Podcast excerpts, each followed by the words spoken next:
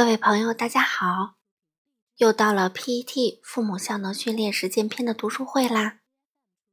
今天糖糖妈妈继续带来第十三章：为何只有部分父母会接受培训的下半部分。五，当事情变得令人绝望时，在我们访谈的有些案例中，亲子关系已经开始有些恶化。小问题愈演愈烈，冲突升级为争斗，怒气会突然爆发，父母感觉精疲力尽，孩子们感觉被控制，权力斗争越来越频繁，沟通中断，孩子开始叛逆或者沉默。父母通常会在这时带着孩子去寻访心理医生或是家庭问题咨询师。希望能解决这些问题，家庭生活能转入正轨。不幸的是，太多的治疗师将精力集中在了孩子身上，完全忽视了家长方面的问题。在有些案例中，治疗师也意识到家长的重要性，并且会试着影响一位家长或者父母双方来改善他们针对孩子的行为。露西就是这样的一个例子。他深爱自己第二个孩子，他唯一的儿子。但是他十四岁的儿子越来越沉默、孤僻。他说：“我们的心理医生让我们读大量的东西，然后看看这些会对我们有什么作用。”后来我碰巧发现了 PET，发现他解释了一切。许多家长都在寻求帮助前等待了太久，有些人拒绝去看心理医生。有些人无法负担高额的咨询费，父母们更通常的做法是试图自行处理问题，依赖自己所知道的零星的关于亲子关系的知识，在已经饱受困扰的亲子关系中，不断去尝试那些错误的方法。这样做，问题非但没有减轻，而且父母会越发觉得无助。罗拉和丹尼尔。也谈到了他们与十五岁女儿詹妮斯相处的故事。丹尼尔是工程师，罗拉呢是全职妈妈，同时兼职做化妆品推销员。他们有两个年幼的孩子，全家住在装修精良的大房子里。他们来自英格兰，在英格兰文化中长大的他们有很浓的是非善恶观。丹尼尔说。我的成长经历让我有一些固定的看法。我总是试图生活在一套规则中，这些规则是我父亲从他的父亲那里传承下来的。看紧小孩，不要听之任之。访问者问：“我想了解一下，你为何参加 PET 课程？”罗拉说：“哦，主要是因为我们的大女儿，她现在十五岁。”我们已经快要和他断绝联系了。他的暑假过得很不好，哭闹、大发脾气，很痛苦。他也不愿意告诉我们发生了什么，这让人非常沮丧。丹尼尔说：“让人伤心的是，他和我之间不再沟通，我们极少对话。我妻子也无法和他沟通了，我们只能看着他离我们而去。”访问者问。离你们而去是什么意思？变得孤僻？丹尼尔说：“是的，就是孤僻。”罗拉说：“是的，他回到家后可以整晚将自己关在自己的房间里不出来，不说话，除非我们和他说点什么，他完全不和父母讲话，或者就是哼哼两声。这真的让我很抓狂，让我们都不好受。后来我听说了 PET 课程。”他听起来太不可思议了。我想，即使是机会甚微，也应当去尝试。我们真的很需要帮助。我感觉那个夏天我就需要帮助，都等不及十月份才开课了。丹尼尔说：“可是我不认为自己需要任何帮助。”洛拉说：“我努力说服丹尼尔来参加课程。请注意，尽管丹尼尔在过去几个月。”和女儿詹妮斯几乎不能沟通，可是对于参加课程，他依旧非常抵触。我一直都困惑，为何家长要拖这么久才去面对问题，才接受自己需要培训的现实？在另一个家庭里，家长们发现自己陷入了与十七岁女儿克莱尔的权力斗争中，因为他们的价值观不同。克莱尔的妈妈描述了自己的恐惧，这种恐惧源于发生在女儿身上的事情，以及她对毫无办法而产生的焦虑。对父母而言，放弃权威很难。我们曾试图利用家长的权威来牵制他，他应当按照我们所设想的方式来生活，以及他应当如何如何。我们知道，克莱尔抽烟后感觉非常挫败。我们将他的车没收，这反倒让他更为叛逆。他不管怎样都要吸烟，就算成了现在这个样子也要吸烟。还有他的服饰，我们会沉下脸不说任何话，脸色就已经说明了我们的态度。不光是邋遢的服饰，他的每一件事情都不太对劲。他是我们第一个进入青春期的孩子，正逢甲壳虫乐队非常流行。这对我们来说都是新事物，与我们自己的成长轨迹大不相同。我一直认为，只要你带着孩子去教堂做好人，做正确的事，那么一切都会妥妥当当的。所以，当克莱尔并没有按照我们所想的那样生活时，我真的很震惊。这位母亲因为克莱尔并没有按照她所认为那样的生活而痛苦，其他成千上万来自不同家庭。或是不同地区的父母，在面对孩子们选择了与父母不同的着装方式或者生活方式时，也经历着同样的痛苦。这样的价值观冲突，如同瘟疫般侵蚀着许多家庭。没有建设性技巧来帮助处理这些问题的父母，不可避免地陷入了这些争斗中，并且最终都以失败收场，亲子关系恶化。孩子将父母拒之门外，生活笼罩在了阴影中，或者有些孩子选择了出走，正如下面这个案例中的孩子一样。多数时间他都闷不作声，或许受到惩罚后，他才有可能改变一下自己的行为。有时，惩罚也只在短时间内有效，维持不了多久。他总是怀着敌意，有时候脾气糟透了。我想他是在反抗我们加在他身上的那些权威。有一次他很生气，把钥匙扔向汽车。我说：“你把钥匙捡起来。”他转身走开了，离我而去。他走了足足四十公里的路去找他的朋友了。六，让家长进退两难的困境。在与家长的面谈中，最常被提起的一个话题就是，他们之所以会寻求帮助。是因为他们总是面临到底要严厉还是要纵容的两难境地。正如下面的例子：随着他们进入了青春期，我却在本该放手的时候管得更紧了。那些来自毒品、酒精和性的危害让我感到，如果不管紧一点，他们就可能会陷入麻烦中。我猜自己的形象大概就像是个大老板，坚决而强悍。他们只能去做我吩咐他们要做的事情。身为一个家长，一个人，我感觉自己被踩在了脚下。我纵容孩子们，尤其是老二，这个孩子骑在我头上了。我连简单的维护自己的权益都做不到，我非常讨厌他，真的。父母们对青春期的危险有焦虑，有顾虑。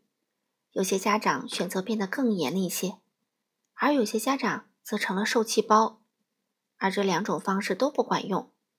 进一步说，独裁者会由于内疚而憎恨自己，而受气包呢，则会由于无力感而开始憎恨孩子。有些父母会在这两者之间如同钟摆一样来回摇摆。下面这位语调温和的牧师的妻子，在对待七岁大的女儿时正是这样。她需要别人接送，我就每天负责接送她去这儿去那儿，干这个干那个。这让我感觉自己有很多需求得不到满足，而他却有了很多不该有的自由。有时我下午有事情要做，但是还是要接送他。有一个偶然事件让我完全失去了耐心。在他做了一件很有破坏性的事情后，我变得非常苛刻无情。但是之后，我感觉糟透了，这就像是一个轮回。哦，太糟糕了！我怎么可以这样对自己的小孩做这样的事情？我将一周所积攒的怨恨、愤恨都发泄了，但是我又为此有了深深的负罪感。如果接下来他也状态不好，比如流泪或者沉默，我就会因为自己所做的这些再次放弃自己的需求，这是一个不健康的轮回，对我们谁都是。类似的这种输赢斗争也发生在下面这位活泼的妈妈身上。她有三个正值青春期的孩子，她在和做警察的丈夫离婚后，很快参加了 PT 课程。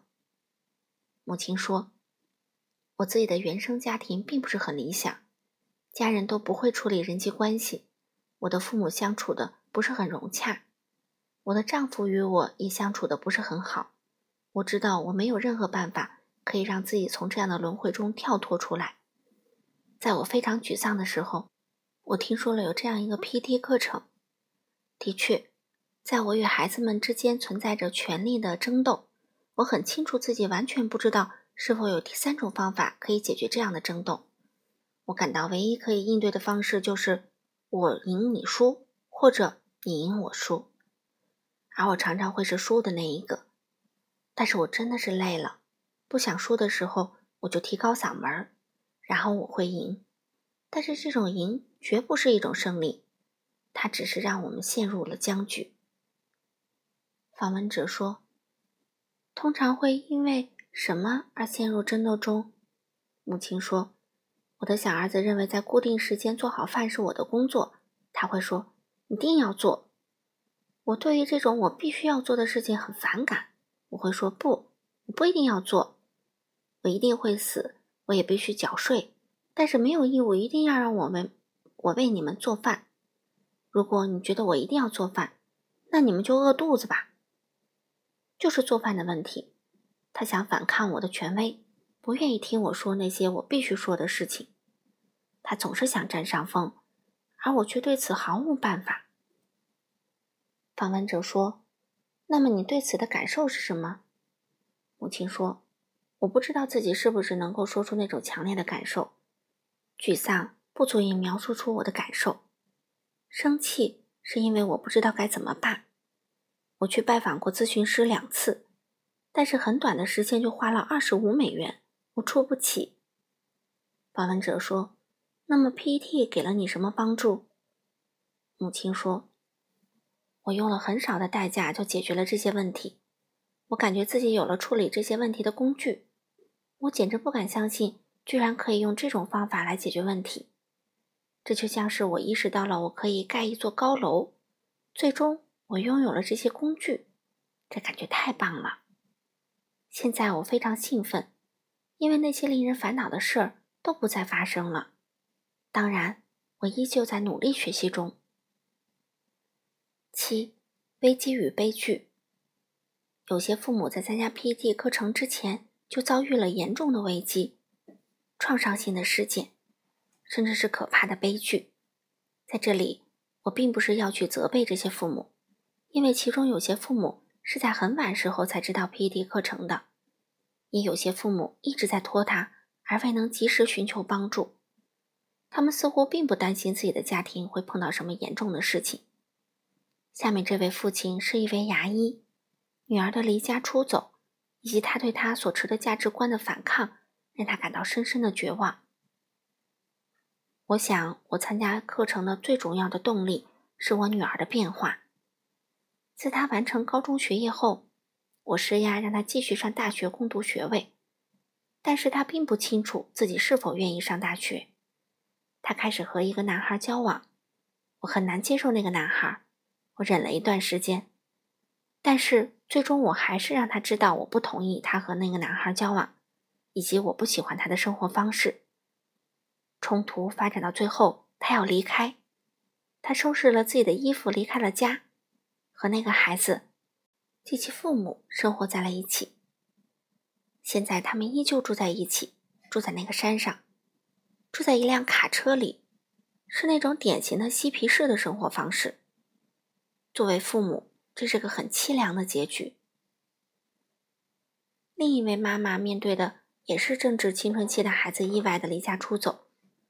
这位三个孩子的妈妈重新审视自己作为家长的角色与期望，回顾了这些年来他的权利和影响是如何越来越弱的。我与孩子们之间的关系很糟糕，尤其是和十六岁儿子之间，我们没有有效的处理相互之间的问题。多数时候，我都是在使用权威，但也有纵容的时候。他从家里逃跑过一次。而且差点有了第二次。他的问题是偷盗、吸食大麻和留长发。我想，对于旧时的父母而言，这些事情实在是不好接受。其他的问题还有不得体的衣着、凌乱的房间、不承担任何责任、对我说话无礼。他似乎感觉现在和我一样高，就不再害怕我了。这位家长点出了许多家长都不太理解的一个现象，那就是。随着孩子逐渐长大，或者更高，父母的权威，这种在孩子尚小时会起作用的方式，突然开始失效。理由很简单，父母的权力已经耗尽了。青春期的孩子不愿意再被监控、监督或者威胁。父母们突然发现，他们的重机枪没有子弹了，这让他们开始懊恼。下面案例中的家庭。在一次严重的车祸中警醒过来，开始采取建设性的行动。他被开了一堆交通罚单，我们总是在争吵。他会回到自己的房间里，砰的一声关上门，将我关在他的生活之外。我是那种控制型的妈妈，我想要把控每个人，做那种超级妈妈。后来他翻车了，还表现出什么都没有发生的样子。我和他之间的权力斗争。非常激烈，我一直试图控制他，他则试图从我这个控制型妈妈的手上逃出来。我真的是绝望了。与我们面谈的家长们也讲述了另外两类危机。我让他把卧室里乱七八糟的东西整理好，他回答说：“我不管。”然后我打了他的屁股，把他扔到床上。我当时很用力，真的有可能重伤他。那时候我好讨厌他。讨厌到甚至想把他送给别人抚养。一位有成就也很有地位的高管，与他的 PT 课程的同期学员分享了他参加这个课程的原因。他的大儿子在成长过程中几乎得到了所有的荣誉，他是童子军，以最高荣誉从东部学校毕业，也是青年商会主席，并被提名为年度青年商人。在获得最后一项荣誉的三周后。他用手枪结束了自己的生命。他留下的纸条上写道：“父亲，我无法继续活下去了。我不知道我是谁。我想，或许我只是你的影子。”八，谁需要参加 PET 课程？和我们面谈的父母都觉得他们需要接受特殊的培训来提高自身的父母效能。不过，他们的理由并不相同。有的父母想自我提升，有的父母想做好防范，有的父母希望能比自己的父母做得更好一些，有的父母希望自己能战胜对可怕青春期的恐惧，有的父母希望能尽早意识到问题的征兆，也有父母是因为已经碰到了重大危机。大多数父母并没有想过要来通过上课的方式提升自己的效能。他们甚至会拒绝这样的想法。我们发现，这些父母的抗拒来源于一些关于如何为人父母的普遍被接受的信念，而这些信念往往缺乏事实根据。让我困惑的是，那些拒绝 PET 的人能够很容易的就接受这样的理念。如果想在其他活动领域提升效能或者增加能力，就需要参加培训，接受指导。若想成为网球高手，可以跟随职业选手学习。桥牌高手一定上过桥牌课程。很少人会在未曾接受滑雪教练的培训时就登上滑雪坡道。大多数人都同意，他们若想学习驾车、缝纫、绘画、烹饪、室内装修、做职业经理人、游泳或者驾驶飞机，都需要获得专业人员的协助。可是，谈到如何做父母时，情况却变得不同。不知道为什么，许多人觉得只要能生儿育女，就能做好父母，或者他们无法相信，竟然有人懂得那么多，能教他们那些成为尽职父母所需要的知识。事实上，我们所知道的有关父母效能的理念，也是在最近才开始被研究的。行为科学家也大概只是在二十五年前。才开始了解什么是促进和维护人际关系。现在，人们对这方面的知识已经有所了解。我们知道了在人际关系中促成有效的双向沟通的技巧，知道了用来解决争端的双赢方法，知道了一个人在考虑自己需求的前提下如何影响他人，知道了如何来辅助他人解决自己的问题。我们也知道了权威和权力。会破坏人际关系。在以前，这方面的知识很少会应用到亲子关系上，就好像亲子关系不同于其他人际关系一样，诸如朋友、夫妻、师生和上下属。直到最近这十年，许多行为学家也只是互相交流，他们的著作也主要被自己的同行阅读。这种情况在逐渐改善中。随着这些新知识更便于被父母了解，随着培训计划在每个州的成千上万个社区中不断开展，或许效能培训对于社会的影响会比我们想象的更快。好了，朋友们，第十三章糖糖妈妈就全部读完了。下周末我们会带来 PT 父母效能训练实践篇的第十四章。四位家长的个人分享，PT 给家庭带来的变化。那我们下周再见喽。